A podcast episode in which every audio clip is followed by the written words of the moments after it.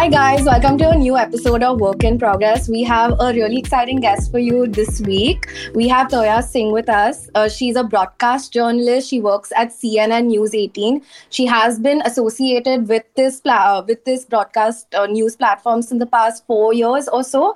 And in the middle, she had started this really amazing uh, digital show which she had put on Instagram called Thought Jungle. That's where we found her, and we were really uh, loving those episodes, and that's how we discovered her so the yeah it's an interesting way of like getting to know what she does uh, because we didn't discover her from uh, cnn we discovered her from her own pursuit and which is why we're so excited to speak to her today so welcome toya uh, Hi, i'm glad to have you on our podcast and Thank thank, you. you. for agreeing to be a part of it Of course, of course. I hope this is fun. All right, let's do this. starting off like uh journalism as a whole like right now in this time and climate it's a little bit of a scary profession so to speak to get into. But we wanted to understand where why did you want to get into journalism into broadcast journalism as a whole? And when you were like how you went about pursuing it also? So just yeah i think just your background and how you got into it just an introduction. Okay, I think um, so. You know, when everyone is when you're about like six or eight, you have a dream, and uh, when you're six or eight, you usually have a dream that is very big. Um, and I think uh, I used to look at Prannoy Roy from NDTV. yeah and just really thought he was just the bee's knees. Like I was like, this person when he's on air, he's so um, centered and calm. And obviously, the news he's giving is is told so well. But it was also just what he brought on as an anchor, um, specifically. Like it wasn't so much a love for the profession as it was a love for what I thought he was able to do. Mhm. Um, and I remember he was growing up the person that I was like, whoa, this is really cool. Also, I think when you're younger, you're obsessed with certain concepts. And I was always excited by the idea of uh, charisma, like just the, the word and the Yeah. concept. And I think growing up, something that always struck me was the fact that when we think of the word charisma, we most often think of men. There aren't too many women who come to your mind. Mhm. And I'm not saying that because women aren't charismatic. I just think we aren't historically connected with that word. Um, and so you'll have, you know, the typical American examples, for example, the Indian, I think, most pos- prominent example is possibly like a Jawaharlal Nehru. He was known for his charisma. yeah But um, I think in the American context, there's Obama most recently, Bill Clinton Yes. before that. So a lot of, you know, charisma is really seen, magnetism. Um, Yeah. These are traits that with with your women, you'll have, for example, actors. I'm thinking, uh, you know, like a Sri Devi or a Kajol who are lovable, but they are not usually associated with the word charisma, which I think is also has a has a connotation of intelligence and perhaps because of just historical sexism. I'm not sure what it is. Yeah. Um, but I just it was not a thing that I saw in India. I think to some degree, again, you could argue Simi Grewal, but again, that wasn't like the first. You and a very word. different kind of Yeah. you know, when you Yeah. think of her there's a very different perception that Yeah. you a that lot comes of to mind. boys, a lot of boys, a lot Yeah. of Yes. students Yeah. again. But these are like feminine codes yeah exactly there's such gendered words you know um whereas my point is just yeah as you then i think yeah as as as has already been covered but like charisma was one word that i didn't see you know sort of associated across the board and it was the my point is just that that was the trait that growing up i was like ye chahiye I just wanted to interrupt you and just ask you one thing. So, like, you spoke about charisma, you spoke about speaking and enjoying the stage, the art of the art of performance. And, like, it seems like such a different path than what journalism would be, while there are some similarities of, Hmm. like, being able to connect with the audience or say a story, sure, etc. yeah. So, where did journalism as a whole then come into the picture? Um, so I went to college in uh, Sarah Lawrence in the US, and Yes. um, while I was there, I continued studying economics and jazz largely. Um, Oh, wow. And, Wow. and jazz had a lot of being on stage. Yeah. So uh, there were the class largely had three parts. One was like music theory, which I sucked at. I didn't have any. Uh, music theory is literally like it's almost like mathematics, and uh, your girl is that's not my strong area so there was that. There was also um, performance. And my point is uh, that performance, again, like school, right? That sense of connection. But it's Yeah. about that time that I realized that I don't have what I saw as crucial for making a career in music, which is that sense of creativity, that sense of I want to make a song. That sense of creativity was never something Right. I had.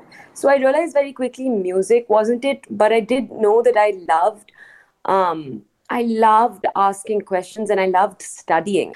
Um, and then my first job, so right after I graduated, my first, I shouldn't say job, internship uh, was at National Public Radio and um, NPR. I got an internship there straight after school, and uh, it was on a game show called Ask Me Another. And the game show had a host, and the idea of the game show is not important, but the point is just that I was the researcher on the show. So um, anytime anyone answered a question. If we said that question was right or wrong and later we were told nahi humne galat bol diya tha yeah the other option is you know if there's a script and these are the answers and we have to check if the answers are correct. I was the mm-hmm. person who had to research all of that.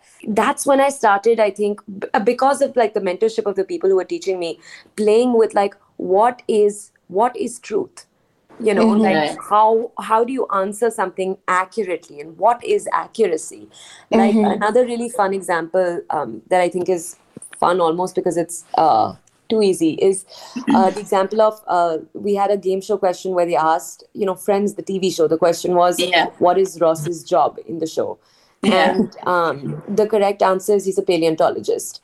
But uh, I remember someone had on the game show said that he is a archaeologist, and we had said it's wrong. And then we'd gotten a call later saying no, but paleontology is a form of archaeology. Archaeology. Right. Mhm. speaking. Right.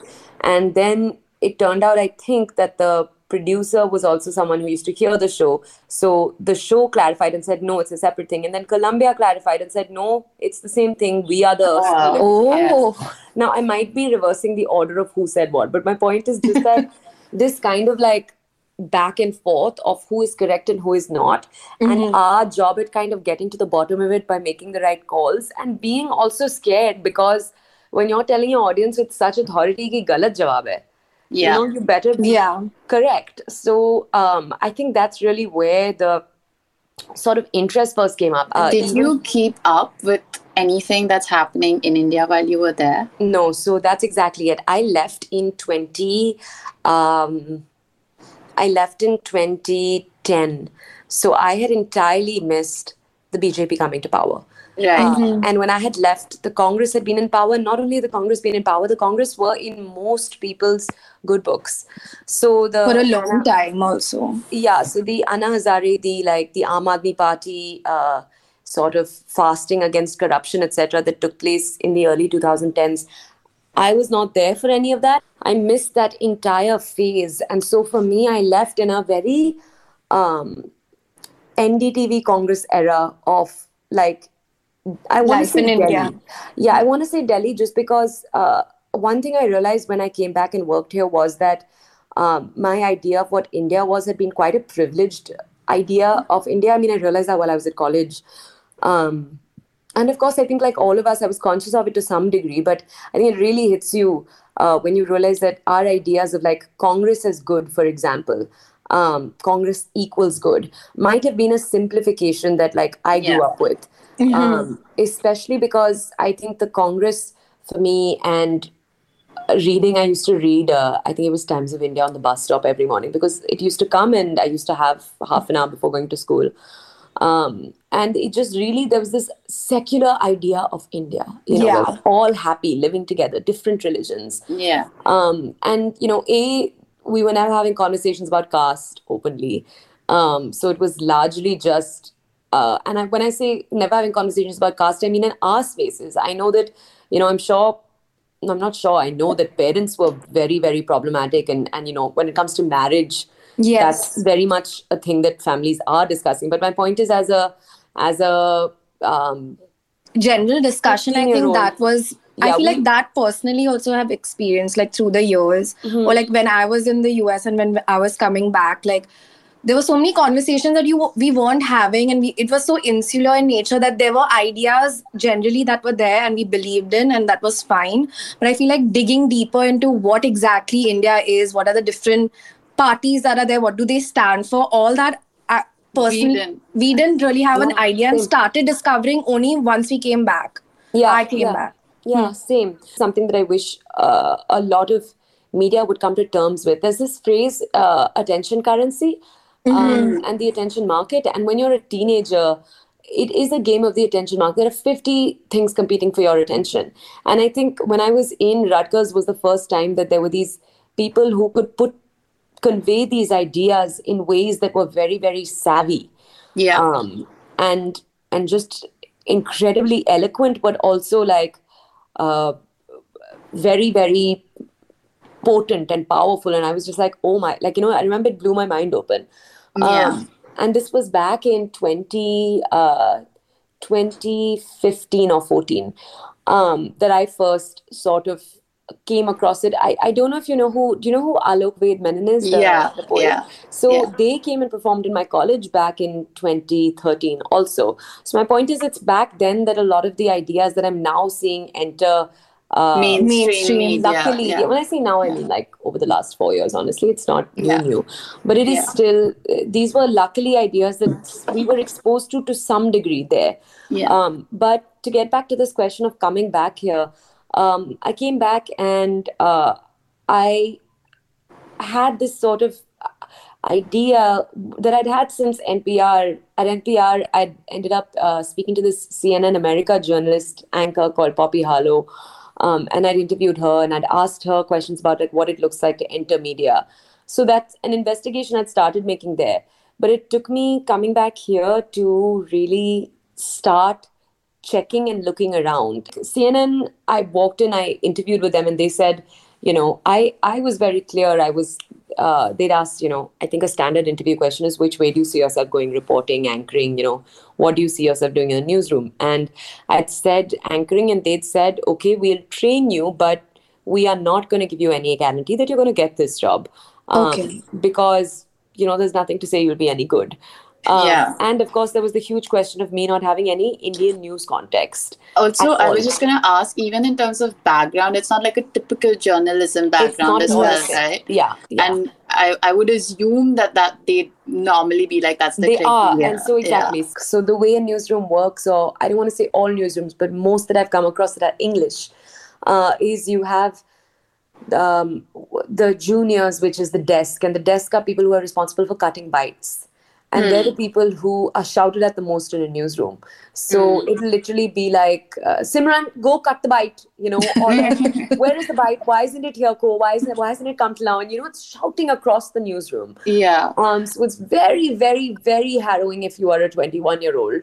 Uh, Yeah. Because it आपकी बुराई हो रही है मतलब 20 लोगों के सामने ऐसा like it's Yeah. not a you know and it's it's a where's the where's the bite why hasn't the bite come till now it's it's Yeah. very very hectic um, and you cry sometimes it's it's Yeah. hectic Yeah. um, And it's 24 7 news, so there's lots happening. Yeah, all the time. I feel also in terms of like confidence, right? Like it just shatters you a bit when you're constantly like, yeah. Absolutely, absolutely. It the amount of people that would enter that newsroom with a big bright smile and then like you know, like a few months in, they look like shadows of themselves. But it's not to do with at all my newsroom. This is my newsroom is actually known to be one of the um, calmer, lovelier newsrooms in the you know collection of again i'm only speaking of english newsrooms. I can't speak to hindi newsrooms.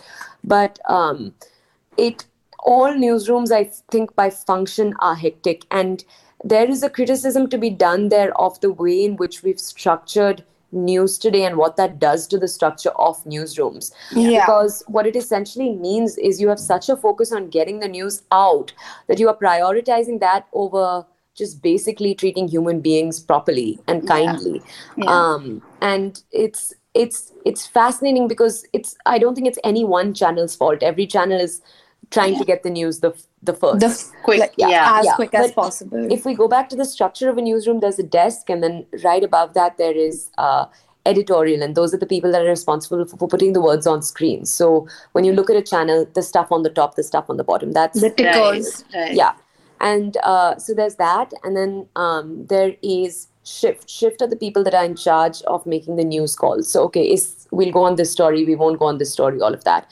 Now you also have the producers. That's a group of about 10 people that are in charge of the visual look.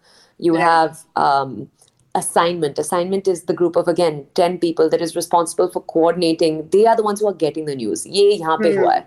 And so you have reporters across the country. Assignment is the group of people that sit in the newsroom and coordinate the reporters with everyone else. Right. So this and how does the synergy work amongst all? You know, say So- you're reporting, you have the ticker, you have Yeah. someone else coming in with the bite. Like, how does that all sort of so the way it typically works is you'll have uh, a news group and okay i don't want to say again everything i'm saying is off my newsroom.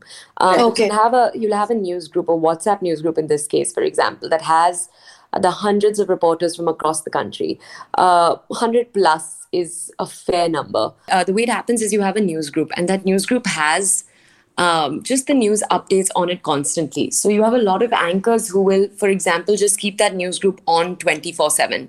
Um, and, you know, they'll be, for example, I'll be talking to you and my eye will be going to my phone constantly to check If anything new has come. Exactly. Essentially, what happens is the news will come first on the news group. So you have three or four sources of news. Uh, you have the shift, I told you. The shift is the person who makes the decision. So what ends up happening is you have three or four sources of news. One is your news group.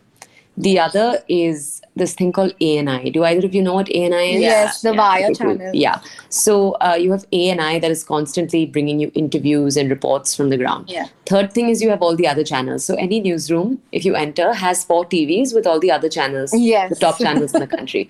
So everyone is constantly keeping an eye on Dusra What- What's Kya Hai. happening there? Yeah. Yeah. And so these are largely, and then the fourth is usually your reporter.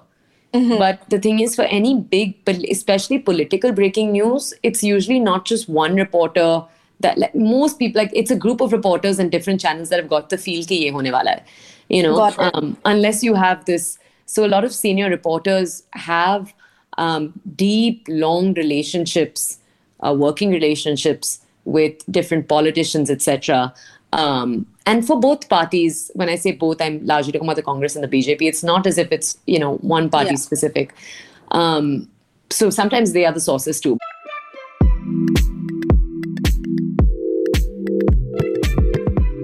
the few other questions we had on journalism and like the state of journalism today and i think so many things we have been seeing especially like how journalism is running in the country there's low trust in news outlets Yeah. journalists like if you're saying talking about press freedom that index that had come out i think a Yeah. year or two ago that is extremely low Yeah. so like uh, and also then we are also seeing this rise in like we discussed before dig- like journalism that's happening on social media. Many citizen uh, citizen journalists that are coming out.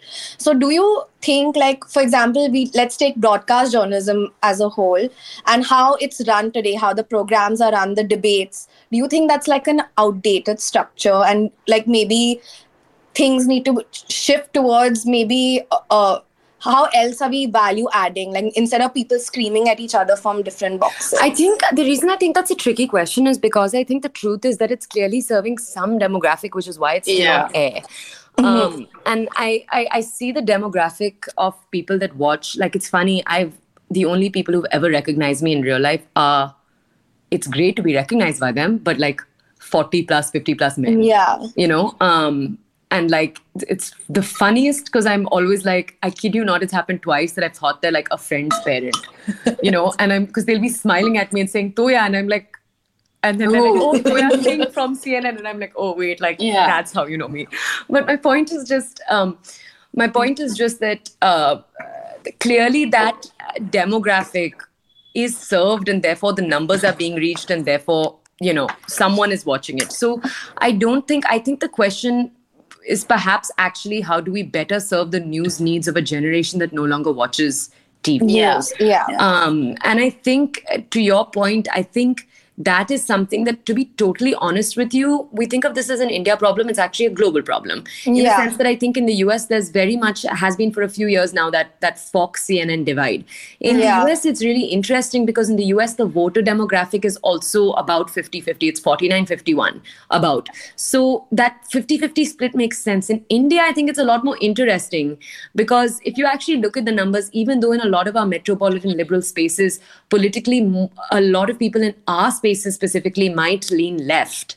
Um, largely, your country does not agree with that. yeah. You know, and so we're in a space where a lot of what we think are the priorities are possibly deeply mismatched from what the nation is saying its priorities are again and again, which is why I think there's this deep sense of um, not relating to what we see on Yeah. television every single day, or what we we don't see on television, but what we see around us every single Yeah. day. Like I remember, um, I think the the farmers' protests were the first time in years that it felt as if the people around me knew what was going on. Yeah. You know, um, COVID obviously because we didn't really have a choice. But my point is just that um, otherwise, I don't often feel like people know what is going on. And I will say one good thing is in some spaces I've seen a sense of what I think should be there, which is a sense of shame that you don't know what's going on in your own country. Um, but at the same time, it is a sense of it is a failure on our part. It is a failure on the media's part. It's not your job. So what do I mean when I say that is um, if you are in the US, and I'm using the US so much as an example because it's an easy example, but um, the amount of memes they have made, uh, they have made Trump when Trump was a thing, President Obama, so sexy. And when I say Yeah. so sexy, I just mean like memes, that entire culture, and that has very much happened today to some degree uh, in India too. So you have incredible memes uh, coming out that that make that conversation to some degree accessible. You know, you have political Indians on Instagram. You have, Yeah. uh, I think you even have like South Bombay memes, Yeah. uh, Yeah. which is not political, but will often have like that one political meme, like Joke, in yeah. the, the non-political. Yeah. These are And it makes I know South Bombay is relatable. Deliberately like a very very bougie page and not Yeah. perhaps a good reference for the rest of the country. um, but and I think the other tricky thing, and this is the really really tricky thing, is that um, when I came to my newsroom when I was 23 or 24 for the first time, I remember I'm I'm a privileged like South Delhi kid, right? So like my spaces are, as we just discussed, very liberal. Uh, Yeah. But I remember being in the newsroom and coming across this boy who had grown up in Uttaranchal uh, and um, worked on assignment, which you'll remember we've discussed. Assignment is the group of people that gets the news, and I remember talking to him, and he was obsessed with the BJP. And his reasons for being obsessed with the BJP um, was simple. He was just like, they are the only ones bringing development. And, That's- you know, yeah. my. That's like the, the universal argument. yeah, yeah. And, but also in this kid's case, he was like, you know, this, this village that I come from has received electricity, has, re- and like, you can't debate that. Mm-hmm. Yeah. And my point is, and it's fascinating because over the years I've seen like the memes that he has, for example, shared on like a news group or like stuff that he has put out. And I've seen that a there is a very very vocal excited culture around the bjp that we are just not privy to Yeah. Uh, a very excited youth culture around the bjp that we are not privy to Yeah. uh, there are clearly millions of people voting for the bjp my entire point is just that the gap that we see exists between the discourse that we have and what seems like the news a i think is limited to liberal metropolitan spaces which is not to say it's not true i'm not saying it's not true i'm saying it's very much there but i think it's limit like i think a faye d'souza for example did so well because she was one of the very very few people that was catering just to that voice Yeah. but at Yeah. the same time um, if you look at Faye and and I think what she's done is incredible in the sense of just like realizing that we just want like short, clean, Yeah. you know, just give us the news and Yeah. really don't complicate it. Yeah. But I think there are some fallacies that exist that we don't address. For example, everything is propaganda. Um, Yeah. There is not one thing that isn't propaganda. Nothing that is told to you as news. Anytime, Yeah. even a Faye, who is someone I really respect, is reducing a news story to five words, she's choosing to take out some words and keep some words. A hundred even You what's know? he selecting to post right Yeah, like to me frankly at one point i was like I, I do not support anyone who only gets the information from her Yeah. because you're getting One side of the Yeah. one side and it's it's curated so Yeah. bias i think along with propaganda I think that's a both of them mm-hmm. No, no, go. I was going to say that I think the trickier thing than the question, and I think this is a much larger question, is a question of what kind of space can one create where you are algorithmically allowing news of all kinds to come in? So, Wall Street Journal did this really interesting article back in, I think, 2015 or 2014 that you can Google and your listeners can Google, where uh, I think it's called the red and blue wall. I may be Yes. it, right? Um, where you just uh, see what the other side's feed looks Thing. like. yeah. Um, and I think experiments like that are much more of what we need to have because this question of i think we live okay so this is another very interesting conversation that again i don't know how we can have this in a productive manner but with the introduction of like literally like ai morphed images to the degree that like you know you can have narendra modi saying anything you like Yeah. in 10 minutes Yeah. um, this question of what is the truth Yeah. you know what even is the truth and is anything the truth or are we just watching two sides Yeah. Yeah. Yeah. um and this question of you know and i the, my like sort of newsroom attempt at that question is that um there are that there needs to almost be a separation in the way we look at the news so i think almost that there needs to be um a channel one and a channel two say when i say channel one and channel two i maybe mean instagram page one and instagram two but i don't mean like but on one page you have news that is objectively news like an earthquake took place in syria we're not Yeah. playing there's no there's no two versions of that Yeah. you Yeah. know what i mean we know a what took place we know what number Yeah. the earthquake was like 7.6 for example there's Yeah. no that is news you know what i mean Yeah. or uh, the queen has died you know but again let's complicate things for you uh, Yeah. political outlets will often take days sometimes they sit on the news that someone has died they wait until the political party has said it's okay to release that information you know this happens world over so my Yeah. point is just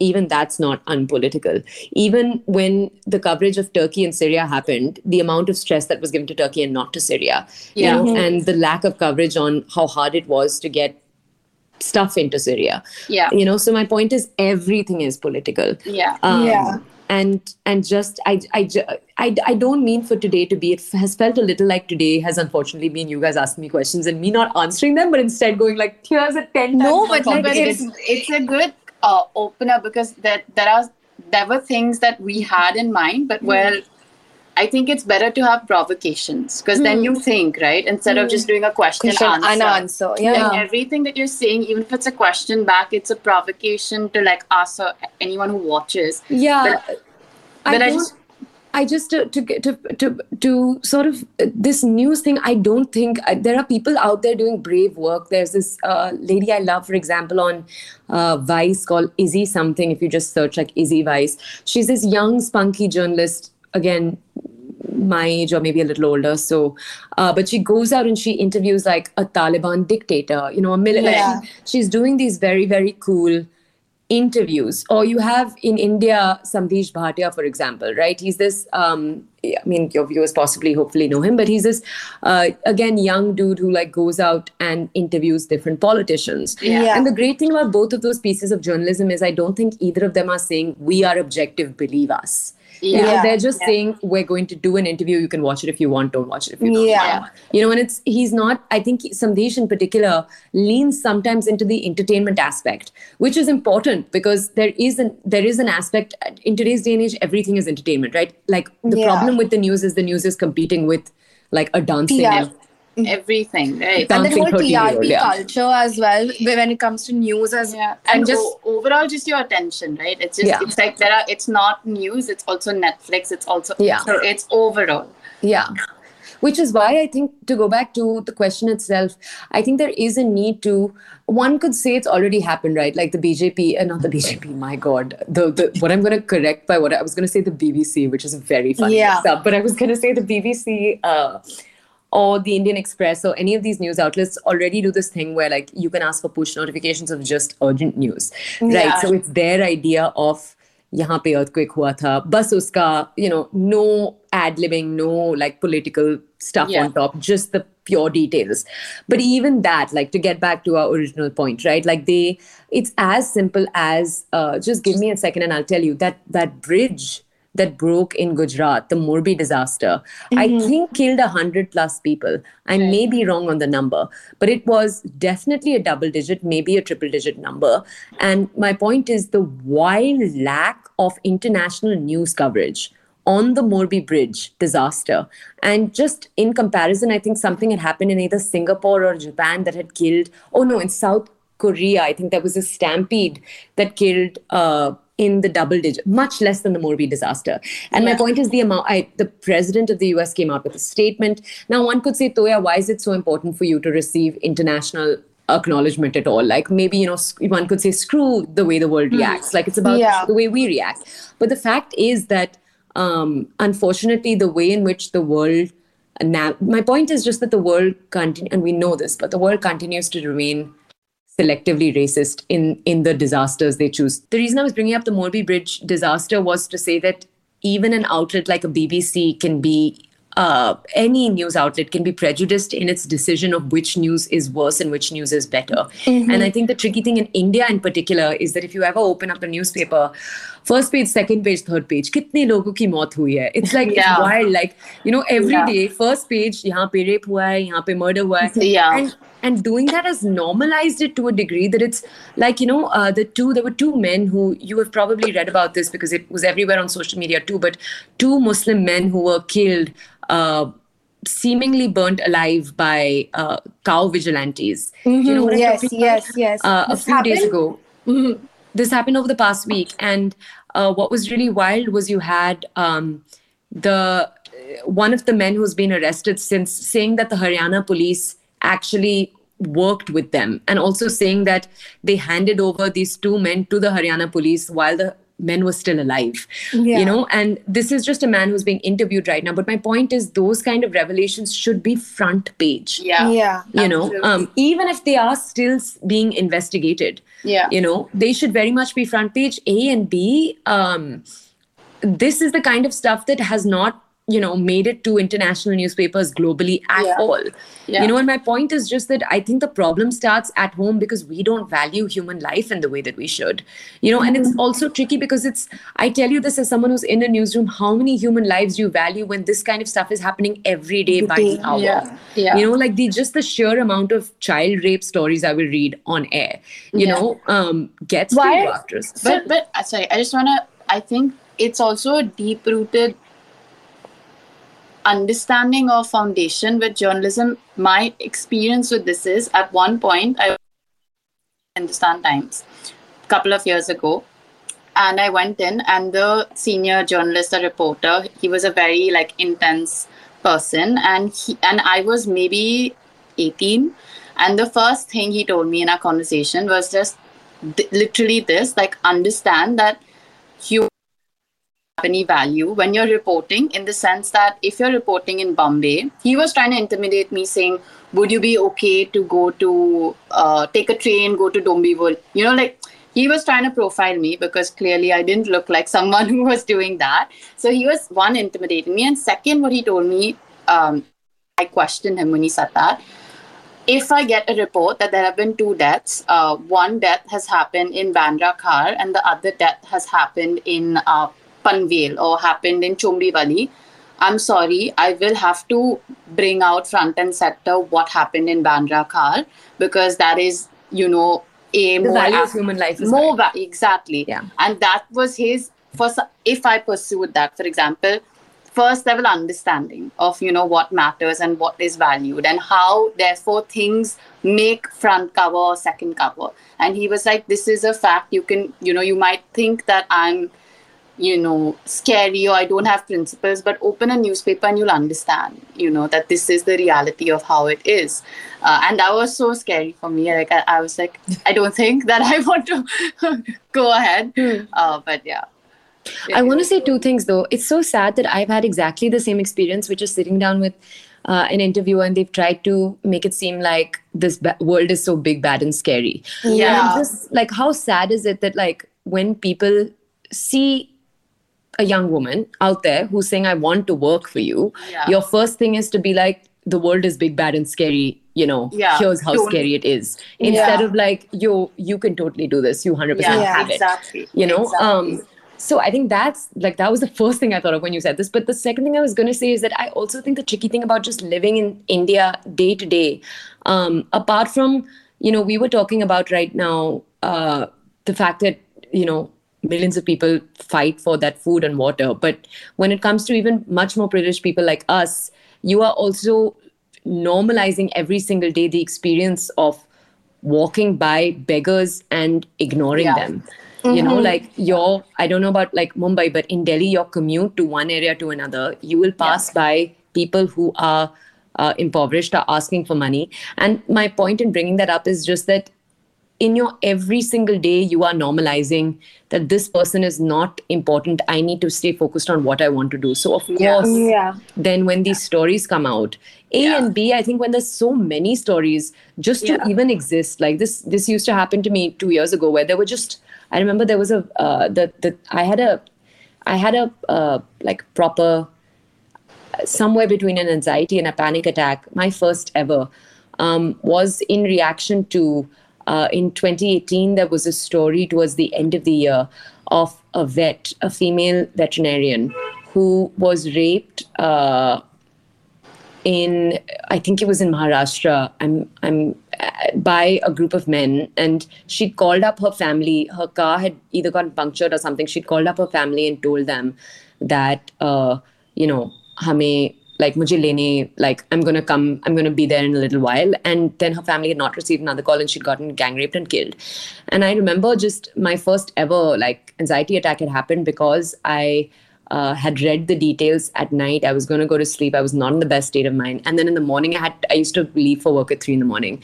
Um, and i used to take a car from work that was my first anxiety attack was just like feeling like i remember like i couldn't breathe and all of like the way it's supposed to be but Yeah. it, it started with this fear of like will something happen to me because hmm. the problem when you're a young woman working sometimes is story after story after story it gets into your head Yeah. you know what Yeah. I mean? And and you very quickly stop being able to it just it can become too much for you. And I think when I was younger, when I was 24, I felt a lot more. Yeah. Like, it it Yeah. just Do you feel like you have developed a certain numbness to the I- amount that is coming? no i don't think it's that i think uh, in i quit in uh, you know this i quit in 2020 i started doing thought jungle and um, when i was doing thought jungle i really was cut off from what the news was. Um, apart obviously from covid.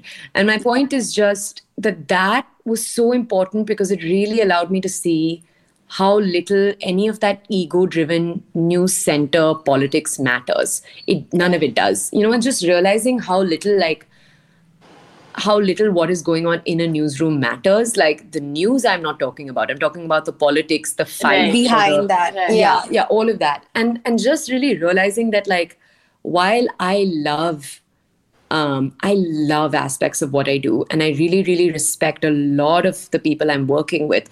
At the same time, just to realize that, like, the I think COVID really made me realize that my mental health and physical health are the most important thing I have. And right after that is like family and the people you love. And my point is just that really allowed me to enter the newsroom with this real sense of clarity that, like, you know, yes, this matters, but this matters to a degree. So, like for us as a like a uh, a society, if we want to try and try and get the most objective news, or like try to look at both pictures, but when we are looking at news channels, for example, or social media, for example, they're just trying to throw one narrative at us. Like how. I think a simpler way to ask this question would be like, how should we approach our news? Like, how should we approach try getting either both sides of the aisle or like the most objective news that we can? I think you need to be very clear with yourself that th- there is no such thing as objective news. I'll, I'll answer your question in a second because we will get there. But I was going to say, I think you need to be very clear to yourself that everything you consume is propaganda. Um, absolutely everything.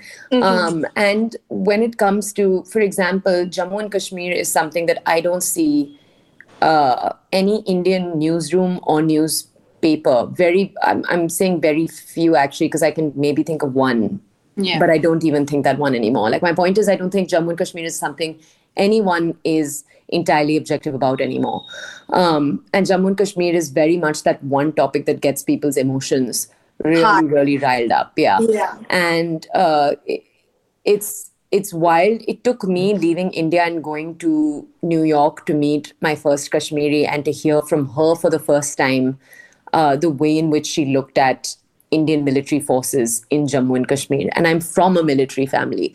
And Yeah. so, and I'm from a military family that is not like one, like my granddad, my child, like, you know, the whole family is military. And so we very much grew up in a tradition of, uh, I think, subtle pride in particularly the Rajput or like, you know, certain parts of the army. And so my point is just, it really took me leaving the country for me to even hear a voice for the first time that was different from the voices I'd grown up hearing. Now, again, this is stuff that's very much entered our common parlance. But I, Yeah. when I'm talking, I sound so old, but I'm talking like 15 years ago, 10 years ago. Yeah. But Yeah. either way, um, I was going to say to get back to your question, I think A, it's important to be honest with yourself that nothing is nothing is honest. Um, nothing. Everyone has an agenda. Absolutely Yeah. everyone. Everyone has an there- opinion. yeah, and and the the saddest thing is when people like you and me think that we can reshape a system by coming out with something objective, and then we put out what is exactly the same because you and me will also have when Our I go in yeah. yeah. when I see 10 stories there will 100% be stories I find sexier and more important than other stories Yeah. you know uh, and I can even if I come from the perspective of let me amplify minority voices and let Yeah. me amplify the voices of all of those who are subjugated I will then end up uh, by mistake leaving out the story of some uh, young Hindutva supporting man who was shot dead in some Yeah. part of the state because I'm like, that story is not, you know what I mean? So Yeah. it's really, really hard in today's day and age with limited bandwidth. I, I say today's day and age, but again, I think that the, the the wrongest thing people do when they're covering this entire story or this this topic we've discussed today is we say it's a problem of today when actually the truth is that this is a problem that's existed since the 60s and the 70s, except then you were only present, you only had one channel. So Yeah. you didn't know that there were five other options in the first place. Yeah, and find Today- opinions also. yeah, today the problem is that or the, the truth, the good thing, I don't know how you want to say it, is that you'll have, you know, the newsroom saying one thing, and today every man, woman, child has a phone. So, you know, Yeah. often you'll have the kid in the on the ground saying, Wait, this isn't happening. Yeah. So Yeah, you have a chance for the first time at, at seeing the truth, you know, uh, or you know what we define the truth as. So my point is just that I don't. I think a we need to be very clear that there is nothing like truth. Now, b to answer your question, I think the way you want it answered, uh, Indian Express is is my go-to news media outlet for most For- things. The reason I touched on Indian Express though is just to kind of give you a baseline. Uh, anytime any news happens, apart from getting the news from my own newsroom, I will always make sure to cover the way, if I can see how the Indian Express has covered it, just because um, they often leave in spicy facts. So they Yeah. Yeah. often leave in the stuff that, uh, especially towards the bottom of the article, scroll down, um, and they'll have in like two or three lines something in there that you'll see like is not being said anywhere else Everywhere. you know Mhm. um, so I, I do really respect that they are still trying and also that they're accessible. Uh, again english speaking largely and indian Yeah. express if you look at their circulation as compared to an hindustan times or even a times of india is, is very very little. So that question Yeah. of how accessible is debatable. Now since we are in a political the political season has started in the sense we are in election years and we are going to see elections soon. So like reporting it like what's the experience like? Or like what are the different things that you see happening that yeah like what is your process Proce- for it also i think some context is like you said you took some time to understand in the indian context and you studied it where Yeah. also new to um like i guess from the past year or two trying to understand the nuances of you know it's earlier it used to i used to think oh there's just that one final election yeah, that we, happens, we you know? very recently, like two years ago, discussed like a municipal election and why it's Yeah. important to like vote for that. Like, Yeah. and small things like yeah, that. and Yeah. of course, if you study it, you get it. But like again, we're obviously trying to follow it as much as we can. So to understand from you how you go about it and what your approach, you know, to it, or rather the newsroom's approach to it. Um, I think is. um, okay. So uh, go about what? Let's be more specific because you just asked general election, but I think now we're getting a little more. Uh, no, so uh, like the the I, I would say the entire build up to a general election. yeah, Yeah. to a general. I think okay. So I think what I'm very very lucky is because I've been working here for l- before 2019. So I saw the previous election also happen, um, and I think the reason I bring that up is because what I was saying earlier. I think so remember how earlier we were talking about how social media is the kind of job where you don't necessarily need to be an expert to be good at it Yeah. uh, i think anchoring is the kind of job that is the opposite you do the older you are the better because you Uh-huh. can just pull you have these anchors who've been doing this for like 30 years and they just pull Yeah. some like 1974 mein hua tha type stuff Yeah. you know, and you're just like bhai Yeah. kahan se aa raha hai ye knowledge Yeah. yeah. yeah. um, but my point is just to answer your question. Um, I think the really, really cool thing with the newsroom is that is that you are building that library literally day by day. Something I love to do is speak to like auto rickshaw drivers or Yeah. shopkeeper owners and, and just ask them like, you know which party do they stand for hear their reason even if you know that reason doesn't connect to anything you believe in Yeah. um, but just listening to the way in which they think um, the fact that most of their concerns are 90% of their concerns are economic Yeah. you know i find most of the time um, I, I find that experience a whole lot. I think what the newsroom has done is it has allowed me to know what to talk about when I'm in a Karnataka, for example. Like I'll I'll be able to say, okay, what do you think of Shiv Kumar, uh, DK Shiv Kumar, or like Basavaraj Bommai? Like the I'll, I'll say the right names to get them started on the question. Yeah. But the interesting stuff is still coming, I find at least, from going to the ground and asking. And to kind of answer your bigger question of um, how does one, I don't know, prepare themselves or sort of yeah for the fact that the country is going to see another election very soon. I see a lot of pessimism in a lot of spaces um, where there is i think a lot of fear uh, because again I, i'm in largely left-leaning spaces of the bjp coming back into power. Yeah. um, and unfortunately what that also means is that means that people don't people then disconnect themselves from the news Yeah. Yeah. uh, and from politics because they don't agree with the values that a lot of Yeah. the politics represents. For people like you and me, is that um, as hard as it is, you need to get. So I have a few best friends that I've turned into like Indian Express addicts, for example. Um, Indian Express has this beautiful thing called Indian Express Explained, which is where they Yeah. break down like common issues accessibly. And I just think it's so important that we develop a habit, no matter how hard it is, to stay up to date. I think just then the last question. I, I think this conversation was honestly like really cool. Yeah, She even learned so we much. didn't Cool. for it to go, Go this where it way, went, like, but yeah. it really went in places that made us also think quite a bit. yeah. Awesome. But just wanted to end on like, what do you think? I know we spoke about few aspects of it, but if you could encapsulate it in like a short little summary, but like, what makes you a work in progress? I want to, Uh, yeah, how are you a work in progress? I mean, in mm, every, literally every. I am so far from um, everything I want in life, and Yeah. it's something as simple as uh, total financial independence. I think is something that, like, when I say that, I mean like this. You know, the life I have, the salary I have right now, I very much could live independently and, and do that for myself. But the world that I want for myself, a world in which my mental health, for example, uh, my physical health, uh, my interests, my passions. I don't. I'm not someone that believes that uh, we should do a nine-hour job, but I also am aware that that is a function of me working hard enough to figure out a world in which less than that is possible.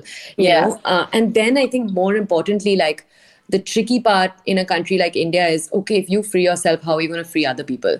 You know, like Yeah. the people who work for you, for example, are you going to make sure, like, dude, simple things like when you have a Didi at home who's working for you, uh, your Didi is working technically 24 hours a day, seven days a week, because yes, Yeah. she gets time to sleep, but like, immediately when she wakes up often in a lot of houses the didi's making chai you know? Yeah. so and my point is just what does like does that person get a day off in the week you know or not? Does that person get regulated time in the day also you know where they should like they should have 8 hour work days also why don't they? And my point is just that these questions i'm like th- for me the tricky thing is that the good thing in india is we have so much privilege and our voices are a lot louder than they would be in the us the bad Yeah. thing or the tricky thing rather about india is that uh, there is so much work left to do Yeah. you know um but the way i always think of it is it is ours to do you know Yeah. um and we'll do it. So to answer your question of if you are a work in progress of course. And i just think the tricky thing is i think you were asking me more in relation to my own career and my own life but i think the tricky thing in india is the most beautiful thing about india which is that there is nothing like my life and my career right? Like Yeah. the boundaries are really blurred. Every day when i go to work there are at least 12 people from my makeup team to my camera team that makes it possible for me to go on air and my didi at home who like packs me great food at like you know six in the morning Yeah. Yeah. um or like my mom you know who's now at Yeah. home and like is there's the dog and like my point is there are 50 things that make life joyous enough that Yeah. it's great to live and my point is just that uh, that question of is are you a work in progress will be till everyone in our lives is happy you know that's that's That's a great perspective. Yeah. Thanks Música